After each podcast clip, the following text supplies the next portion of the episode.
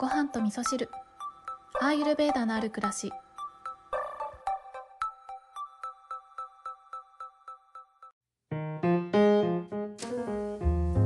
こんにちは、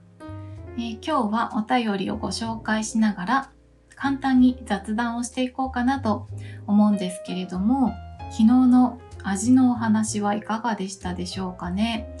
ほとんどがね、私の持論というか、根底にはアーユルヴェーダの知恵があったりもするんですけれども、肥満っていうのはね、肥満症っていうね、病気になってくるんですよね。アーユルヴェーダで見ると、肥満症っていうのは、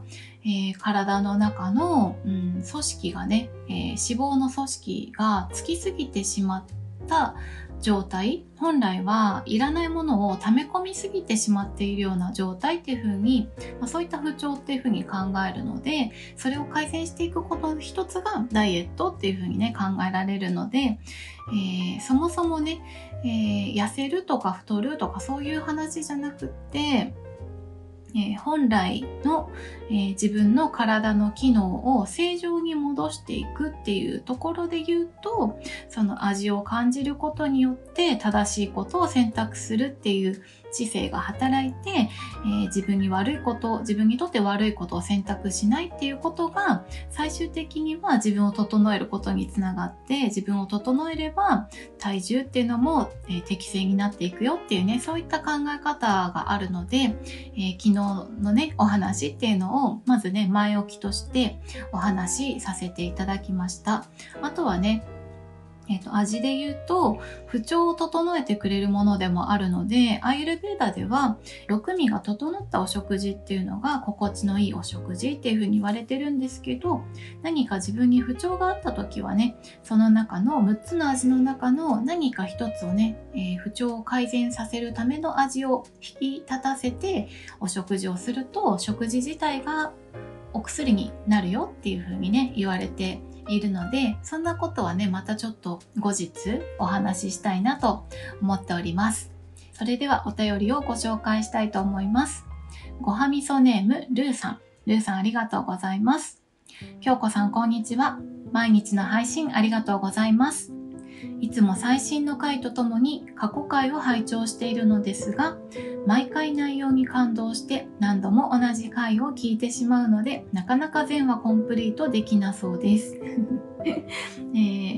さて、773丁寧なダイエットのポイントでご紹介くださったお豆さんのお便りがすごく心に染みたので、私もお便りしました。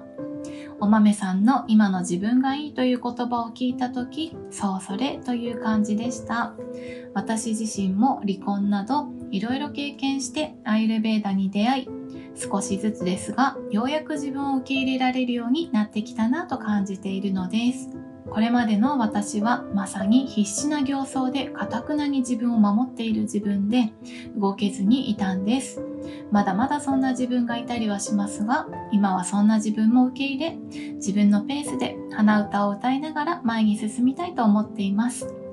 そんな風に考えられるようになったのも、アーユルヴェーダに出会い、京子さんのポッドキャストに出会い、そしてその中でお豆さんはじめ多くのリスナーさんに出会えたおかげです。嬉しく思うと同時に、私は一人ではないんだなと感じているところです。本当にありがとうございます。さて、今日も生姜を入れたおさゆをともに出勤です。苦しくなることも時にはありますが、そんな時こそおさゆを飲んでほっとして鼻歌を歌いながら行ってきます。はい、ルーさんありがとうございます。朝聞いてくれてるんですかね。ルーさん、いってらっしゃい。お豆さんのお便りね、すごく良かったですよね。私も心に染みました。今の自分がいいって言っていらっしゃるお豆さんね、何度かねお豆さんのお便りをいただいておりますけれども、このお便りをいただくたびに、どんどん素敵になっていくなってことをね感じていて、やっぱり本当の自分に帰っていく、自分らしさを取り戻していくっていうのはね、とても心地がいいことなんだなっていうふうにね、感じながらいつもお便りを読ませていただいているんですけれどもね。ルーさんもね、離婚をされたりとかいろいろ経験されてアーユルヴェーダに出会ったということですけれども、病気はね、気づきのサインだっていうふうにアイルベーダでは言われているように、病気っていうとね、体の不調のこととかね、心の不調のことを指したりもしますけど、なんかこう人生がね、思い通りにいかないっていうことは人生の病気みたいなね、そんな捉え方もできるのかなと思っているので、何か自分のうまくいかないようなことがあった時には、それは多分気づきのサインだと思うんですよね。何かが不調和だよ、何かを改善した方がいいよっていうね、そういったサインだと思うので、一旦立ち止まって何をどうしたらうまくいくのかなっていうことをね、見直すタイミングでもあると思うんですよね。で、ルーさんはね、そういった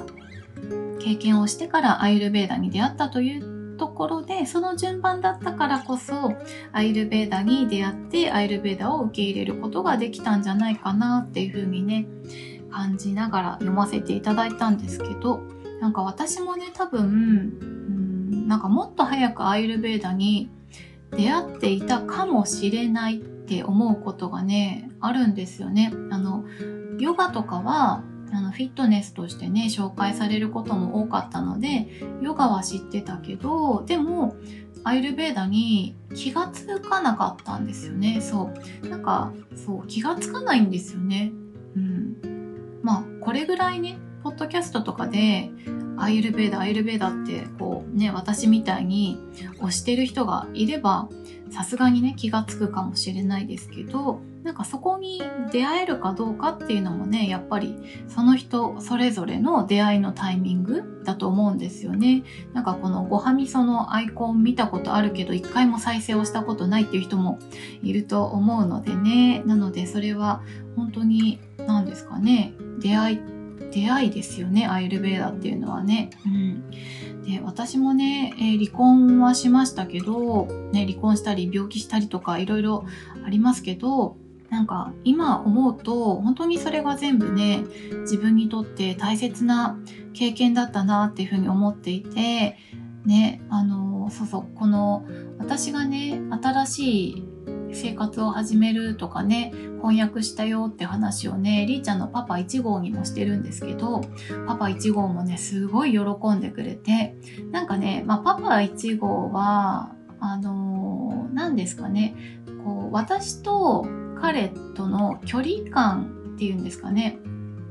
人間的にはすごい大好きな人なんですよ。多分お互いに人間的には大好きなんだけど、近くにいすぎるとうまくいかないっていうちょうどいい距離感が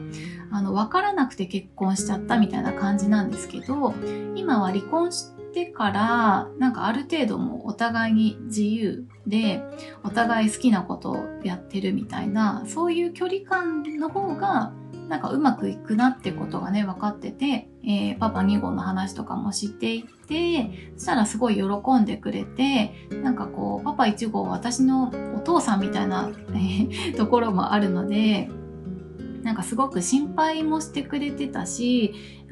自分自身がね、結婚生活うまく続けることができなくて、なんかすごい申し訳ないっていうふうにも思ってくれていたので、多分ね、私が再婚を考えてるってことを知って、すごくね、肩の荷が下りたような、そんな気持ちでになってくれたのかなっていう感じでね、すごいお祝いの言葉をね、くれたんですよね。ただ、理論にちょっと会いにくくなっちゃうかななんてね、そう、なんかすごく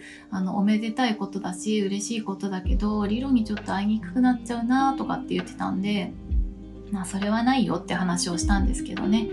りーちゃんはね、パパが2人もいるという幸せなチワワだなって私は思っているのでね、なんかそうやって家族が増えるってすごい楽しいななんて思ってるんですけど、ちょっと話がそれてきちゃったので、戻しますが、そう、離婚したりとかもね、そういう経験もしてますけど、なんかそういう経験があったからこそね、まず自分と向き合うっていうことができたなっていうことを思っていて、で、自分と向き合うことができて、そう、自分と向き合うことができたからこそ、私はアイルベーダに気づくことができた、アイルベーダと出会うことができて、で、アイルベーダを取り入れながら自分のことを受け入れるっていうことができるようになって、自分のことを受け入れることができたら自分で自分を受け入れているので、受け入れる人の気持ちがわかるから、他人に対してもね、自分を受け入れてくれるような気がするって思えるようになるから、恐怖心とか疑いの心っていうのがなくなっていくんですよね。なので、なんかこ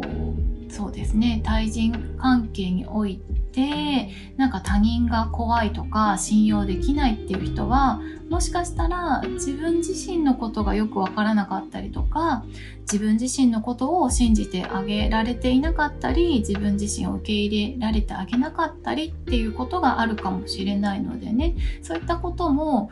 人生のね、不調の一つとして捉えて、一旦ちょっとね、自分と向き合ってみるっていうことをね、してみてもいいかもしれないですね。なんかルーさんのお便りからもいろいろと考えさせていただくきっかけをいただきました。ルーさんありがとうございます。そしてね、今のルーさんはすごく軽やかな雰囲気がお便りから伝わってきますので、これからね、どんどん素敵になられて、人生も素敵に輝いていくんじゃないかなって思えるようなね、そんなお便りでしたね。はい、ルーさんお便りありがとうございます。またお気軽にお便りいただけたら嬉しいです。